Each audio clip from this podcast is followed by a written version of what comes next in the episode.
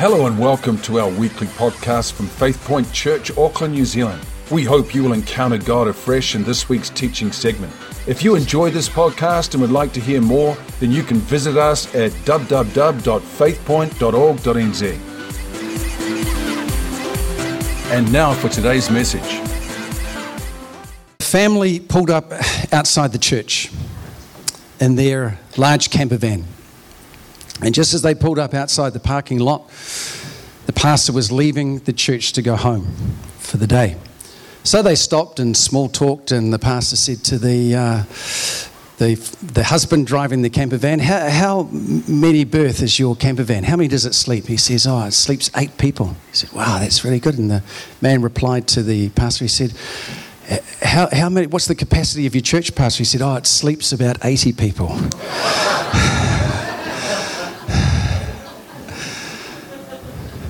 Woe unto us if we sleep about 80 people in the church.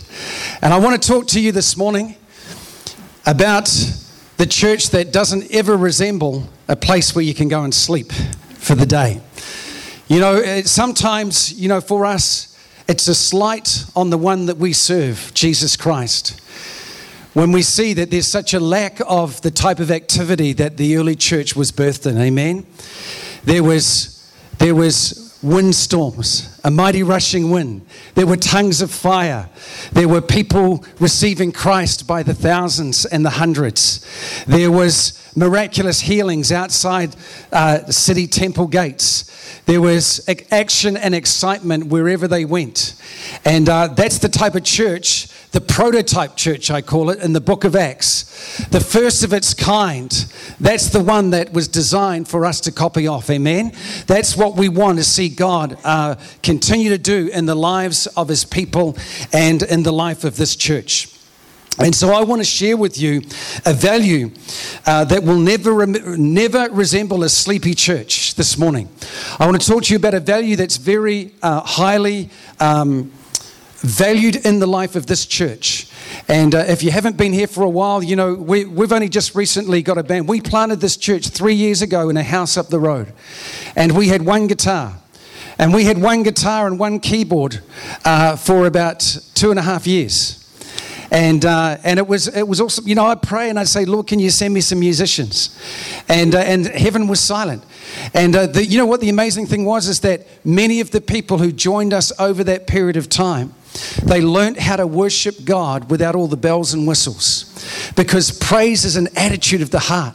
It's praise is an attitude in which God wants to teach us all how to approach Him and how to draw heaven down around about our lives without a five piece band. Amen. So that wherever you are and whatever you're doing, you can access the presence of God because you've come and approached God in the manner that He has prescribed in His Word. Did you know that you don't approach a dignitary, you don't approach an ambassador or a governor general or a prime minister just any old how? There's a protocol for you to get in the door. And God has a protocol for us to access heaven. There is a way that seems right to man, but that way ends in death. And there is a way that's right to access the courts of heaven and see heaven come down around about your life. And that's what I want to talk to you about today. I want to talk to you about praise that releases the supernatural power of God into your life and into your world. And how praise, when we learn what true biblical praise is in our life, how it can change your life, how it can change the place in which you dwell and the place that you have to live from Monday to Saturday. And when you come to church on Sunday, there's an overflow and a spill out over the edge of your cup. Lord, my cup runneth over, where your cup runs over because you've learnt how to praise God from, from Monday to Saturday, and you come to this place on a Sunday, and there's just a volcanic spillover that comes out of your life because you've learnt the power of praise. Can somebody give me an amen this morning? You know, Jesus gave us a powerful lesson, and we've just passed.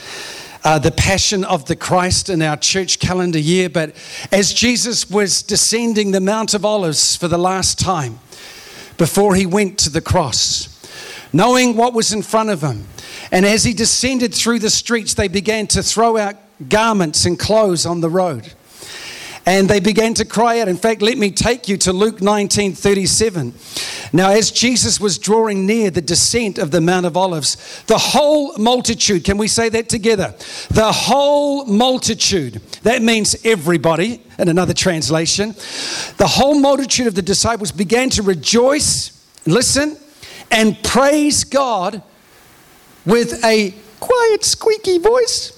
Uh, uh, uh. They began to praise God with a loud voice and uh, for all the mighty works that they had seen. A few points here. This is what we would call a corporate gathering. Jesus is going down the streets. The streets are packed with people either side. They're throwing out their garments. They're, they're shouting out with the loudest voice that they can Hosanna, Hosanna, Hosanna in the highest, as they recognize the King, who, the one who comes in the name of the Lord, which Luke goes on to tell us. And there is raucous, loud, extravagant, exuberant, magnificent praise that is being declared from the lips of the disciples of those who were followers of Jesus Christ. Why? Why were they doing it? Because of all the mighty acts they had seen. Praise is lifting up the name of God because you understand who He is and what He has done in your life. That's what praise is. And when you truly understand all that He's done for you, you can't help but let that out and, and let that go out of your life to ascend to the heavens. And we go on to see what Jesus says. They said, Blessed is the King who comes in the name of the Lord. Did you know that's, that's the Psalms? That's a messianic prophecy. So, what they were saying when they quoted that scripture their praise was an Old Testament quotation about the Messiah that would one day come. So they were declaring the true identity of Jesus in their praise. When you declare the true identity of Jesus in your praise, you watch heaven come and visit your doorstep. And so they went on to say this peace in heaven and glory in the highest. But some of the Pharisees called to him from the crowd, Teacher, rebuke your disciples. They were upset. They were upset because they were quiet people. They were peaceful people. They were people that didn't enjoy the loudness of the praise of what was going on around about them. And they tried to shut down the praises of God's people. I remember when I was getting discipled as a new believer, I had a prophet of God that took me into his home for 12 months. And man, he was a worshiper every morning. In fact, that's how I ended up getting up early in the mornings to learn to pray, was because he woke me up at 3:30, 4 a.m. every morning before he went to work. And he would get underneath a big blanket because he didn't want to wake everybody up, but he'd get under a big blanket and he'd just worship God and praise God. And he said to me this, he said, James, he said, sometimes when you're in worship, sometimes when you're praising God, there'll be a still small voice that will say, That's enough. He said, When you hear that's enough, he said, keep going for another 10 minutes at least, because God loves the praises of his people. And uh, we're going to find out this morning exactly what happens. Look at Jesus' answer. He answered and said to them in verse 40, I tell you, if these should keep silent, the stones would immediately cry out. You get the message here, what Jesus is saying. Acceptable to God is our raucous, exuberant praise that's filled with passion and love. And you know, what, what romance what romance do you know of that's ever happened either in your life or to other people where there's no expression of emotion? I love you, honey. You need to know how much I love you. That's not how relationships work. They're filled with passion, they're filled with emotion. And they were crying out to Jesus, and, he, and, and the Pharisees trying to shut him down. And Jesus saying, Look, if these stop praising me, even the inanimate objects would render praise unto my name, because that's what we're called to do. We're called to praise God this morning. Hallelujah. And you can say to me this morning, Well, I'm just not the emotional type. Can I rephrase that for you? What you really mean is that you're only emotional about the things that are important to you.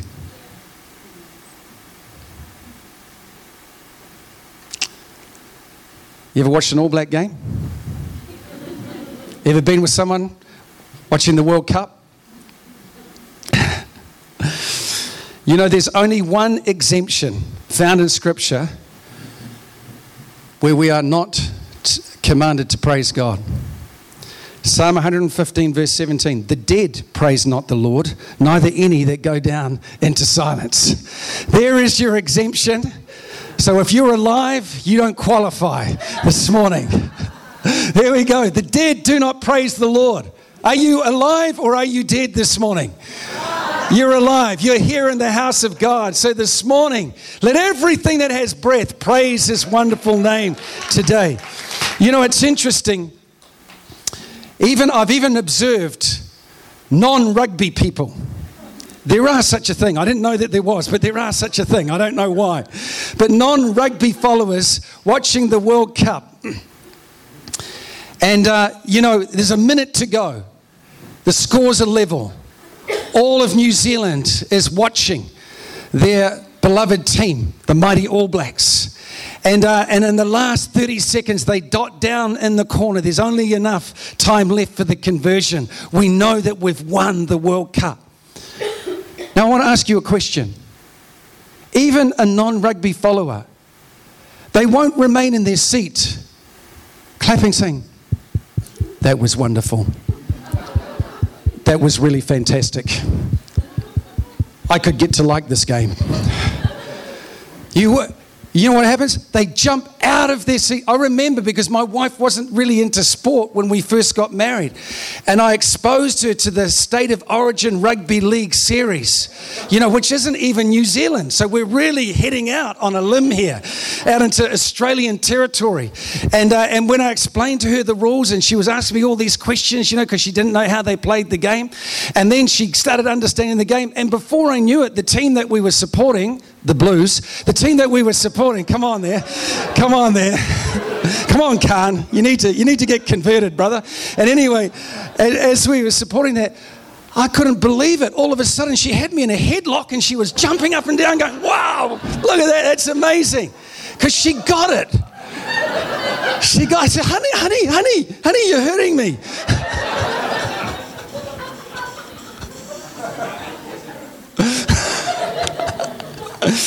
it was a little while ago, Khan. It's interesting, isn't it? You've all heard of the word dignity. Let us retain our dignity. And dignity is a very special word. There's some areas in life where you never want to lose your dignity. But when you understand the root word and meaning, the Latin word where dignity comes from, this is literally what it means. I studied Latin at school, I didn't do very well. But the word means self possession self possession. When we retain our dignity, we retain our self possession. We don't let ourselves go.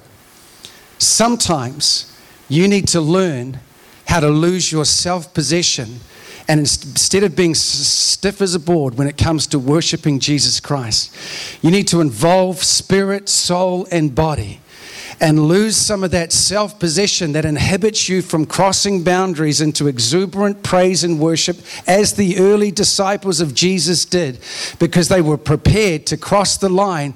Because where the Spirit of the Lord is, there is freedom. That means we're free to praise, we're free to worship, we're free to declare to the heavens who God is and what He's done for our lives. Amen. This morning. You know, Psalm 9, verse 1 says this I will praise you, O Lord, with my whole heart. I will tell of all your marvelous works. So, praise is connected directly to a full experience of your heart where you engage with your whole heart, not just part of your heart, not just a little or a little finger going up like this in praise, but with your whole heart. Where your heart, the Bible says, out of the abundance of the heart, the mouth speaks. So, what's in your heart must be expressed through your body. And the Bible declares that praise has multiple expressions expressed through musical instruments, expressed through dance, expressed through exuberant loud praise, expressed through the clapping of hands, the lifting of hands. They're all valid biblical expressions of you worshiping God with your whole heart, praising Him with your whole heart, not just a part of you. So I want to speak to the conservative side of us today. And generally, Kiwis are very conservative. But uh, we've seen what we're like at an All Black rugby final. Why can't we be like that when we're lifting up the King of all kings and praising the one who made us and gave everything to us? So, what is praise? What does praise mean? It means to commend, to applaud, it means to magnify. It means that when you're praising God, you know, you can commend your kids, you can praise your kids, and every child needs praise. Every child needs encouragement.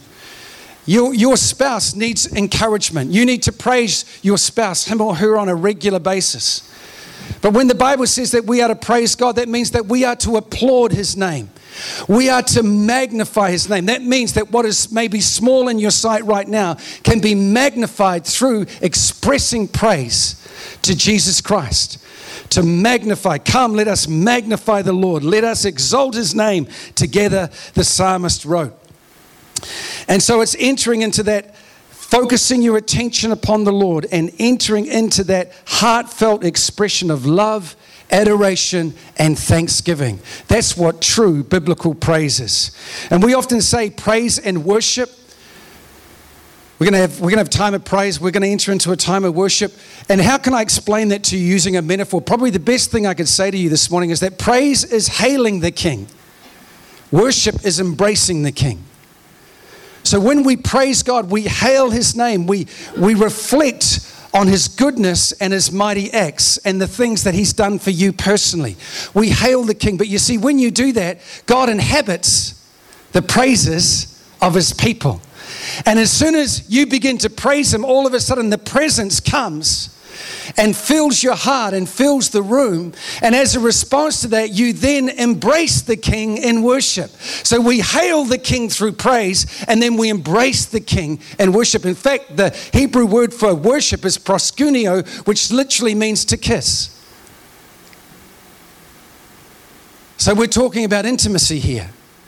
We're talking about engaging God at a very, very personal level this morning as we approach Him, as we hail Him with our praise, and as we then embrace Him with our worship. Are you with me this morning, church?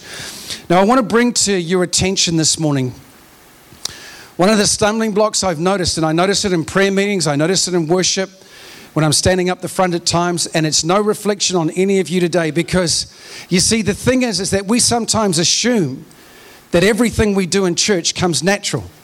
It's just a natural thing to do. But it's not natural for everybody to be able to just go and pass a driving test. Some people definitely need to have lessons. And once they have a lesson, then they can go and they can sit the test. And what they've been practicing will then they'll then find out if it's good enough to pass the test. And many times we assume that we all know how to praise God, that it's a natural extent, uh, extension of our lives. But the thing that I've come to understand, what so limits and stilts our praise, is that we don't have the vocabulary that we need when we praise God. So, this is what we end up doing. We end up, as a scapegoat, this is what we say I praise you, God, for who you are.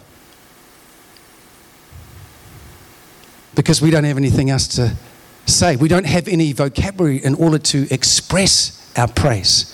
And yet, the Bible's filled with vocabulary of those who have learned how to praise God, of phrases, of things that will capture your heart and help you to learn how to access the. Because if God inhabits the praises of His people, do you want Him to inhabit your life? He will inhabit your life when you learn how to praise Him correctly. And as you increase your understanding of how to connect to God in praise, then all of a sudden you're never short of a phrase as you enter his gates,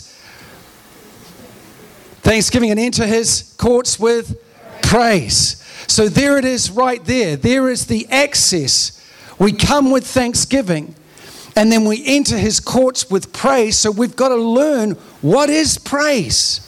And so I want to just park there just for a moment today.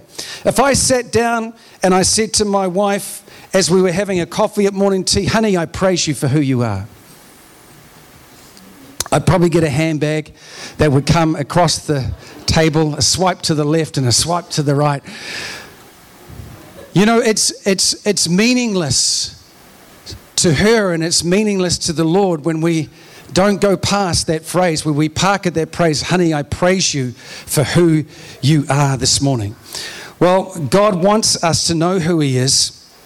And He wants us to expand our vocabulary this morning so that you understand that He's your rock, He's your shepherd, He's your fortress, He's your strong tower, He's the morning star, He's a warrior. Amen. He's a refuge. He's the refining fire. He's the living water. I could go on and on. These are all expressions of who God is. And when you begin to take those on board, it doesn't matter how bad you're feeling, you've got ammunition and you've got a tool in your tool belt where you can immediately begin to declare to the Lord, I thank you, Lord, that you're my strong and mighty tower, that you're my refuge, that you're a strength to me in times of trouble, that the righteous go running into you and they are safe because we've learnt how to connect who God God is with understanding the associated meaning of what that means and begin to draw that out in our personal praise times and in our times together. You know, uh, when we approach God, and uh, uh, let, me, let me illustrate it a little bit further. Let me take it to this uh, level. I'm just getting to know all my neighbours at the moment because I've moved into a new uh, neighbourhood. And so I live down a right of way, and so I've got six neighbours, five, five neighbours. There's six of us that live in close proximity. So I'm getting to know my neighbours, and one of my neighbours, he's got incredible tools. He's got a tool shed that's just full of these most amazing tools because he used to be a cabinet maker. And on the other side, I've got an ex panel beater more tools, more tools. You know, where, where my tool, tools run out, which is a very, you know, minimal limitation, then, uh, then my neighbour's, oh, he's got some tools and he's got some tools. And so I go to my neighbour, there's a job that needs to be done, and I, and I go over to him and I say, oh, can I borrow your tools? I need this. I need this wrench for this, or I, I need to borrow your welder. Not that he'd probably lend it to me anyway, but blow something up. But now just imagine with me if the only time I ever approach my neighbor is I'm always asking for something. And so after visiting him for the fifth time in a week to borrow a tool, it suddenly dawns on me wow, that's not very good. The only time I ever go to see him is when I want something from him. And in the same way, friends, if the only time you ever approach God is for petition, and supplication because you want something from Him. We know how our neighbor would feel. In fact, he's probably going to hide when he sees you coming up the drive because he goes, Oh, here's my neighbor. He just wants something from me again. You see, God wants more than just your petitions and your requests. He wants your heart. And He gets your heart when you learn how to praise Him properly, when you learn how to extend your vocabulary and give to the Lord uh, praise and give to the Lord the strength of your life. And what we tend to do when we understand that when we understand that and we start thinking, man, I'm always coming to God just asking Him for something, there's two, one or two things that we can do. We can just withdraw and stop praying as much because we think we're bothering God too much. And let me tell you, that's prevalent thinking with a lot of people. Oh, God doesn't want to hear me again. I'm just coming back to Him again and I'm just going to ask Him same old, same old. So we just actually stop praying or we withdraw. Or what we could do is learn how to approach Him differently and instead of asking Him for things all the time, we learn how to praise Him because we're to enter His gates with thanksgiving in our hearts and enter His courts with praise this morning. Hallelujah. You know, I've got a list of attributes of praise, 250 of them taken from the scriptures that I go through on a regular. I can't possibly remember all of those. But you know what happens? Because they're fresh to me. When I come into the presence of God, I take three of those attributes of praise taken from the scriptures. And then I come into the presence of the Lord and I begin to proclaim and use those expressions of praise. And before long, there I am and there He is, right there in the moon, because He's inhabiting my praises. Amen. So if you say, God, I thank you today, I thank you that you're a faithful God. We need to use word associations. If you just stop right there, say, God, you're faithful, well, what does that mean?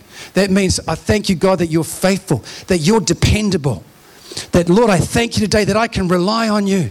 Lord, even though my life is so up and down, you're the same yesterday, today, and forever. I thank you, Lord, that I can truly rely on you. Your promises are sure. You're not a man that you would lie, nor the Son of Man that you would repent. And all of a sudden, you got your praise on. All of a sudden, you're beginning to de- de- declare, and God is beginning to involve Himself, and you have His presence coming around about your life because you've learned how to praise Him properly this morning. Anyone here want to learn how to praise God properly today? Let's take an example, and we're just going to finish off with three short things this morning that praise uh, that, uh, out of a segment of the scripture that gives us an incredible insight into how praise truly works. How many of you know it's easy to praise God when everything's sweet? When there's no opposition in your life, where the money's rolling in, when you're in right relationship with every single person, nobody has any issues against you, life is sweet and it's easy to praise God. But the power of real praise is when it goes in the opposite direction, when things are difficult, where the days get darker and dimmer, and when you're not feeling any emotion whatsoever towards the Lord, but you learn how to praise Him in the midst of your troubles and in the midst of your valleys, because then what happens is that praise becomes a vehicle of faith, because as you declare declare to the Lord who He is, despite your circumstances, despite your opposition, despite how bad it may be for you this morning, you begin to declare the Lord despite all that stuff and declare who He is and what He's done in your life. And before you know it, that faith is causing God to respond to you because faith is like a magnet to the Lord. He's drawn to those who have faith and express that faith to Him despite their circumstances. So, Acts 16, let me read to you, verse 23. And when the people had laid many stripes on them, they threw them into prison. Who? Paul and Silas, commanding the jailer to keep them securely. Having received such a charge, he put them into the inner prison and fastened their feet in the stocks. But at midnight, Paul and Silas were praying and singing hymns to God, and the prisoners were listening to them. Suddenly, there was a great earthquake, so that the foundations of the prison were shaken, and immediately all the doors were opened and everyone's chains were loosed. Do you know what got them into the situation in the first place? A deliverance session. A woman had followed them around as they were preaching the gospel. These are the servants of the Most High God. These are the servants of the Most High God. These are the servants of the Most. Once or twice, that's cool. But on and on, like a broken record, and on and on, where Paul discerned the reason why that woman was saying that was motivated by an evil spirit, not by the Spirit of the Lord. So he turns to her and he casts out a spirit of divination.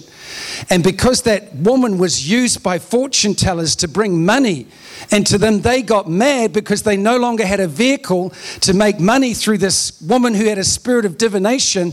And so they got mad. When people lose money through their greedy processes, they get angry. And so they, they came down, they charged down, they picked Paul and Silas up, they took them off, no trial, no appearing before a judge, and they threw them unjustly into prison.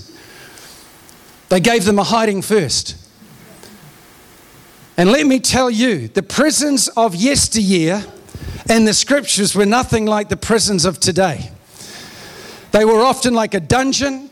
They were dark, they were smelly. There was no place for excrement, there was no place for waste out of the human body. They had to live inside that same place. They did that stuff as the same place that they slept. And not only that, they were, they were, uh, they were cuffed in stocks. So the only thing that they should have realized was that these guys, the most dangerous weapon that they had wasn't their arms, wasn't their legs, but it was their mouth. Because their mouth, despite the fact they were beaten, despite the fact they were sitting in darkness, despite the fact their arms and legs were in stocks, despite all of that, they still had a mouth that could praise God. And as a result of that, in the middle, in the middle of the night at midnight, they're singing praise to the Lord. And the Bible says that the prisoners heard them. Can you imagine what they were thinking? What are these idiots doing? They've just been beaten. They've been left here bleeding. They've been left here to rot. And here they are, despite. I wonder what God they serve because they can still rouse up praise to Him even in the midst of their persecution and opposition. And then God invaded. You see, praise brings open the doorway to the supernatural workings of God within your life. And I can think of many situations when I got hammered by a demon and flying over the middle of Laos in 2003. And I got king hit by an evil spirit on the plane, knocked me unconscious.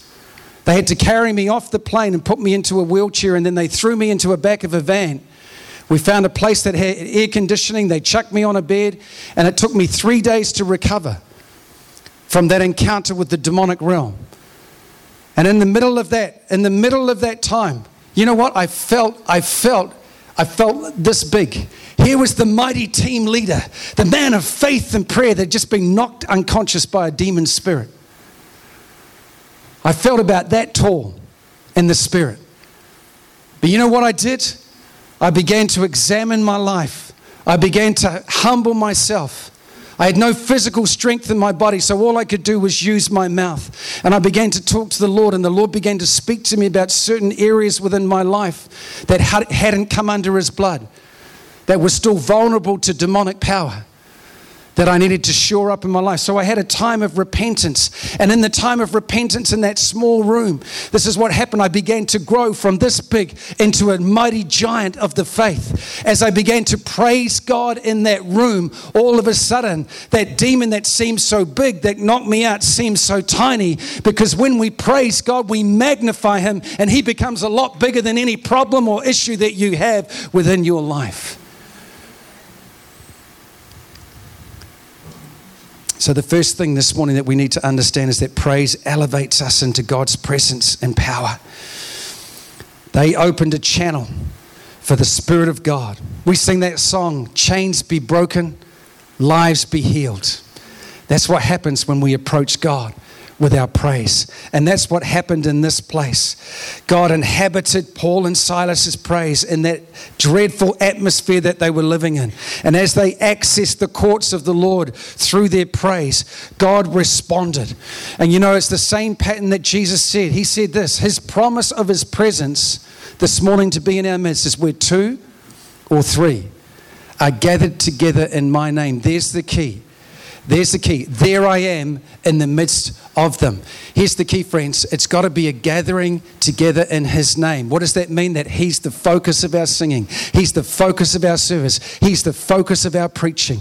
And when two or three gather with Jesus as the focus in His name, there He comes into the presence of God. And that's why we value praise so highly in this church. That's why we want to teach you how to praise God in this church because it's going to open up new avenues of the supernatural response of God into your life, not just here on Sunday, but absolutely every day of the week. Hallelujah. Hebrews says this I will declare your name to my brothers. In the midst of the congregation, I will sing praise to you. Yes, Lord. Secondly, I've only got two points. Praise is called to be a lifestyle of the believer. Friends, if praise is the only, the, the only time you enter into praise, is when you're at church and then you leave and it's another six, seven days before you access praise again. Then today, God wants to change that priority around in your life. You can praise Him every single day. You can access the courts of God every single day through the power of praise this morning. I will bless the Lord at all times. It's a lifestyle, it's in the car, it's when you're cooking breakfast, it's when you're having your lunch break. It's wherever you are, you can access God through praise as you begin to magnify His name. And uh, it's the first thing that Paul and Silas did despite their circumstances was to offer up praise to the Lord, and God responded. And you know, if you read the life of Paul through the book of Acts, you'll find that it was one of many occasions. He was shipwrecked, he was bitten by snakes, he was left for dead a number of times where literally through the beatings that he took, they actually thought he died. And the Bible says he got up the next day and he was praising God. The next day, because he learned how to access the supernatural through living a life of praise. Praise is a lifestyle. And lastly, this morning, and this is really crucial to us, is that we're called to bring a sacrifice of praise a sacrifice of praise. What does that mean? that means that you're not always going to feel like praising God. And when you don't feel like praising Him, that's the best time to praise Him. When you come to that stage in your life where everything seems like it's ganging up against you, that's the time you need to find some space in your calendar between you and the Lord and begin to praise Him despite your circumstances. I remember the first time I ever did this. The Lord sent me down country to go and share the gospel with my family. And I went back down, and, uh, and I'd been sharing the gospel with my dad and with his partner. And, uh, and, and I, all I got from her was a really, really negative re- response, a reaction from her when I started talking about Jesus Christ. And so I thought, wow, I've got some real opposition. Things got really hard. I didn't have any other Christian friends around me. I was isolated out on the farm. And here I was. God sent me on an assignment. And then one day I was, I was working in the workshop and I put something in the vice. And as I put something in the vice, the Holy Spirit said to me, You're discouraged, aren't you, James? I said, Yeah, I am, Lord. As I heard the still small voice of God, and He said, Rise up and praise me now. And I immediately, with my limited understanding, began to praise God in that workshop. And as I lifted up the name of Jesus, I want to tell you something. God visited me. I had an encounter with God right there and then, where out of my discouragement, out of the difficulties that I was facing with my own family, not being bothered to hear about the name of Jesus, the Holy Spirit visited me. And I knew when He visited me, if He's going to visit me like that, He can visit my father and He can visit my stepmother. And do you know what happened six months later? Both of them came to Christ sovereignly and supernaturally. And when my dad passed from this world, he passed knowing Jesus and he passed walking into his eternal security because we didn't we don't give up. When it gets tough you don't give up. You keep praising. You keep lifting up the name of jesus and watch god visit your situation.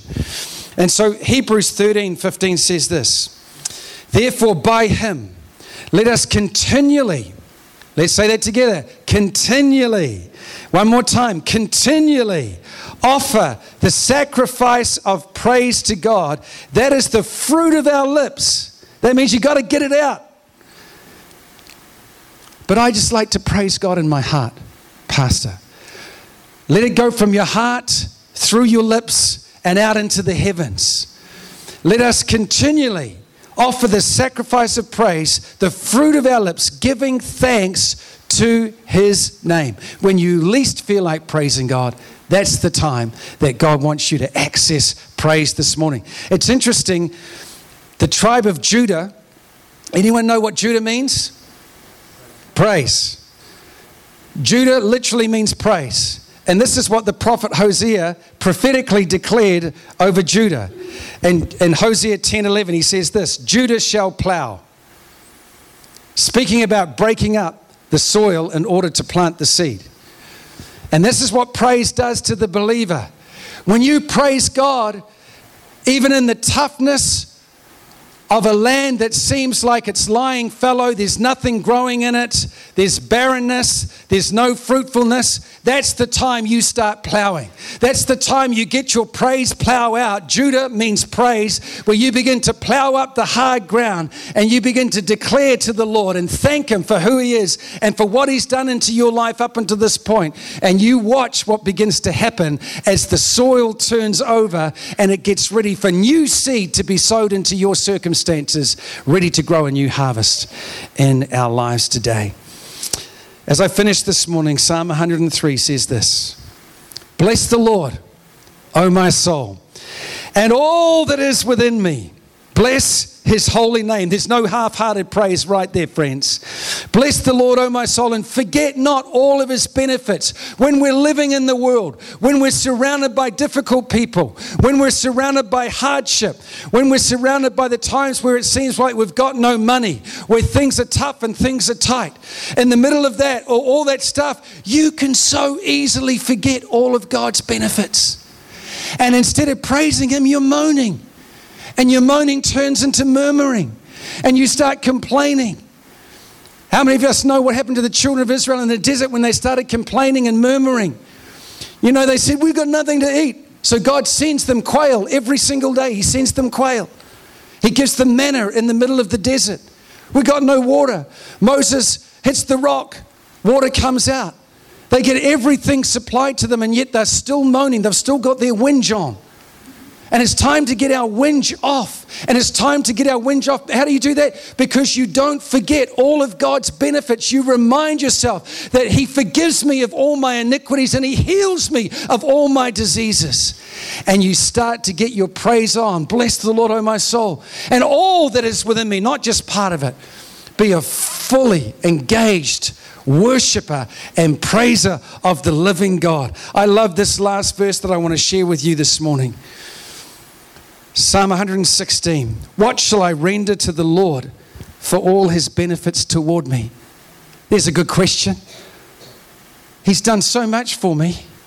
He's given me so much. What shall I render back to him? Here's the answer I will take up the cup of salvation and call upon the name of the Lord. Friends, when things get really tough in your life, there's one thing that it all boils down to is that I once was lost, but now I'm found. I once was blind, but now I can see. And you see, God has given you a cup of salvation. He has saved you. Your eternal destination has been secured by Christ's blood. When your body gives up on you and when you pass from this life, you're passing into an eternity that's filled with angelic hosts, that's filled with praising people. I say to people, if you don't enjoy praise now, then you're sunk because for the rest of eternity, the angels, the cherubim, the seraphim are singing, Holy, holy, holy is the Lord God Almighty. We need to learn how to do it good down here so that we just slide into it up there in heaven. Amen? Let's stand to our feet this morning. Could I have the worship team come as we finish our time together this morning? We invite you to stay behind for a cup of tea, coffee. But we always like to finish our service with an opportunity and I like to stand up here on the steps this morning as I finish the service because God has sent you to this church this morning. And every person God sends to this church, I take really seriously. You know what I take seriously is this, is this. Only He knows the true condition of every person's heart in this building today. Sometimes we come to church because we're pushed to come. Our parents make us come. Sometimes we come to church because of our pride. We don't want people to see us missing. We come to church for all different reasons. But the one reason that we need to come to church above everything else is that Jesus has got a cup of salvation for you, waiting for you here today. And the Bible says, All that call upon the name of the Lord shall be saved. And this morning, God wants to secure your eternal destiny in this place. And you can do that simply by asking Jesus Christ to become part of your everyday getting up, going to work, paying the bills life, and turn that life into an extraordinary life because you can be joined with Jesus today by an invitation that you give to Him to come into your life. So, if we could bow our heads, please, just in a moment of prayer.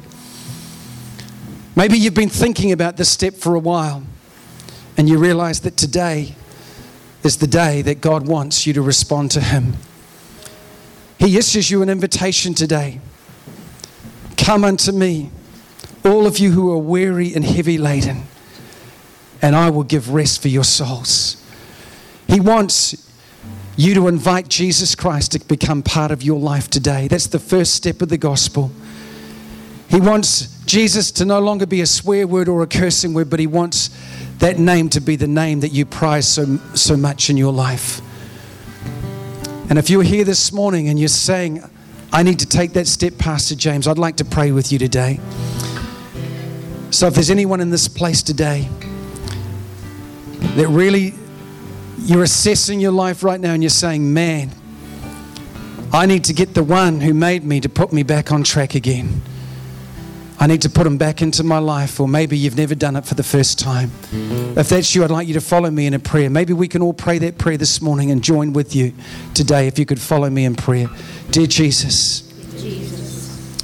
I come to you today to you today. and acknowledge that I need you. I've fallen short of the mark you set for me. of the mark you set for me. I need your forgiveness. Cleanse me now, Lord. Me now. Wash me of my sin. Wash me of my sin. I want to invite you to invite you to come into my life. into my life. I receive you now, Jesus, you now, Jesus, into my heart, to my heart. and I thank you I thank you for responding for responding to my prayer this morning. prayer this In Jesus' name, morning. In Jesus' name. amen. If you could just